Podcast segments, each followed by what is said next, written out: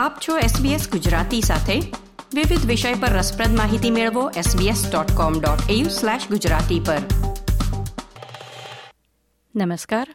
બાવીસમી મે બે હજાર ત્રેવીસના મુખ્ય સમાચાર આપ સાંભળી રહ્યા છો નીતલ દેસાઈ પાસેથી SBS ગુજરાતી પર.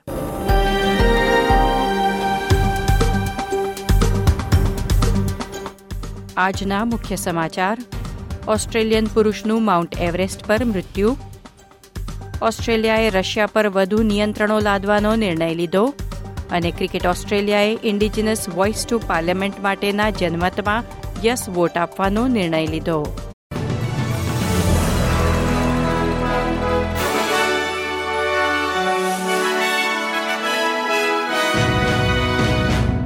પ્રસ્તુત છે સમાચાર વિગતવાર. એક ઓસ્ટ્રેલિયન પર્વતારોહકનું માઉન્ટ એવરેસ્ટ પર મૃત્યુ થયું છે. આ સિઝનમાં વિશ્વના સૌથી ઊંચા શિખર પર દસમી વ્યક્તિએ જીવ ગુમાવ્યો છે. પર્થમાં રહેતા ચાળીસ વર્ષીય સાઉથ ઓસ્ટ્રેલિયન જેસન બર્નાર્ડ કેનિસનનું શુક્રવારે એવરેસ્ટ સમિટ પર મૃત્યુ થયું હતું. મૃતકના પિતાએ જણાવ્યું કે તેમને તેમના પુત્રના મૃત્યુની પોલીસ દ્વારા જાણ કરવામાં આવી હતી. ઓસ્ટ્રેલિયાએ રશિયા પર વધુ પ્રતિબંધો લાદવાનો નિર્ણય લીધો છે. ટ્રેઝરર જીમ ચામર્સે જણાવ્યું હતું કે રશિયા પર આર્થિક રીતે વધુ મજબૂત પ્રતિબંધો લાગુ કરવા જરૂરી છે.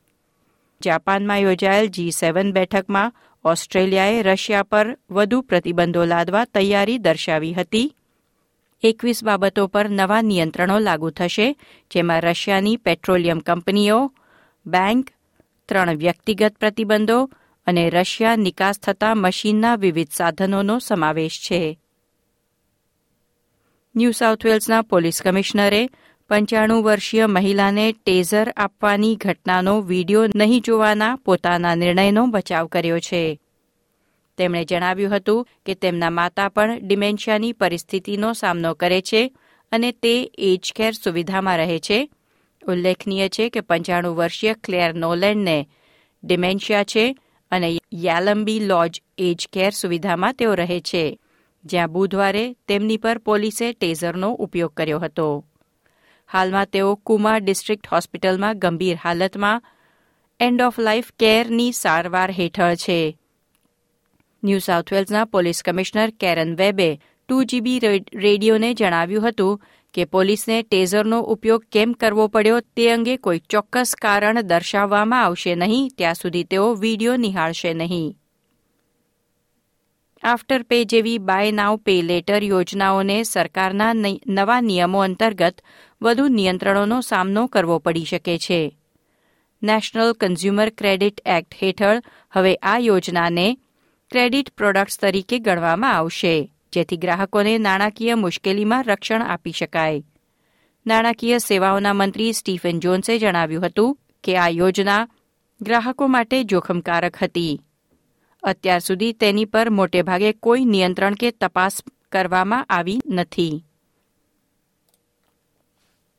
ખેલ સમાચારોમાં ક્રિકેટ ઓસ્ટ્રેલિયાએ ઇન્ડિજિનસ વોઇસ ટુ પાર્લામેન્ટ માટેના જનમતમાં યસ વોટ આપવાનો નિર્ણય લીધો છે. ઉલ્લેખનીય છે કે NRL, AFL, tennis Australia, football Australia અને ઓસ્ટ્રેલિયન ઓલિમ્પિક કમિટીએ અગાઉ યસ વોટ આપવાની જાહેરાત કરી હતી.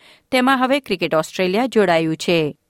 ક્રિકેટ ઓસ્ટ્રેલિયા દ્વારા જારી કરવામાં આવેલા એક નિવેદન પ્રમાણે, સંસ્થાના વડા માઇક બેર્ડે કહ્યું છે કે ક્રિકેટ ઓસ્ટ્રેલિયાને ફર્સ્ટ નેશનના લોકો સાથે જોડાવાનો અને ઇતિહાસમાં સકારાત્મક ફાળો આપવાનો ગર્વ છે.